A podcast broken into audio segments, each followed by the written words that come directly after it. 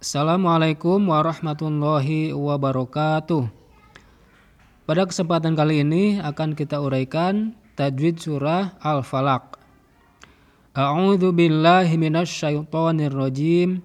Bismillahirrahmanirrahim. Qul a'udzu birabbil falaq. Qul a'udzu.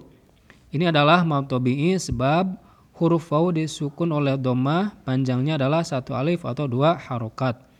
Bi robbi huruf ro-nya dibaca tabkhim atau tebal sebab berharokat fathah. Bil alif lam komariah sebab alif lam bertemu dengan huruf fa. Tandanya adalah sukun di atas huruf lam. Falak kolkolah kubro bila wakof sebab huruf kolkolah sukun karena diwakofkan. Ming syarri ma kholak Ming syarri ini adalah ikhfa hakiki sebab nun sukun bertemu dengan huruf shin. Syarima matobi'i sebab alif di fathah. Kholak kolkolah kubro. Wa min syarri ghosiqin idha waqab. Wa min syarri ikhfa hakiki sebab nun sukun bertemu dengan huruf shin. Gho matobi'i sebab alif di fathah. Siqin i idhar halqi sebab tanwin bertemu dengan huruf alif. Idza mabtabi'i waqab qalqalah kubro. Wa min syarrin naffatsati fil 'uqad.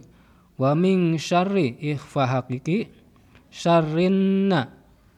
Di sini ada dua hukum yaitu alif lam syamsiyah dan gunnah. Alif lam syamsiyah sebab alif lam bertemu dengan huruf nun.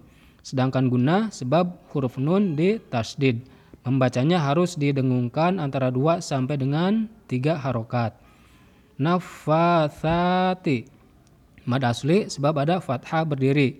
Panjangnya adalah satu alif atau dua harokat. Fil alif lam komariah Mqad kolkolah kubro. Wa min syarri hasidin idha hasad.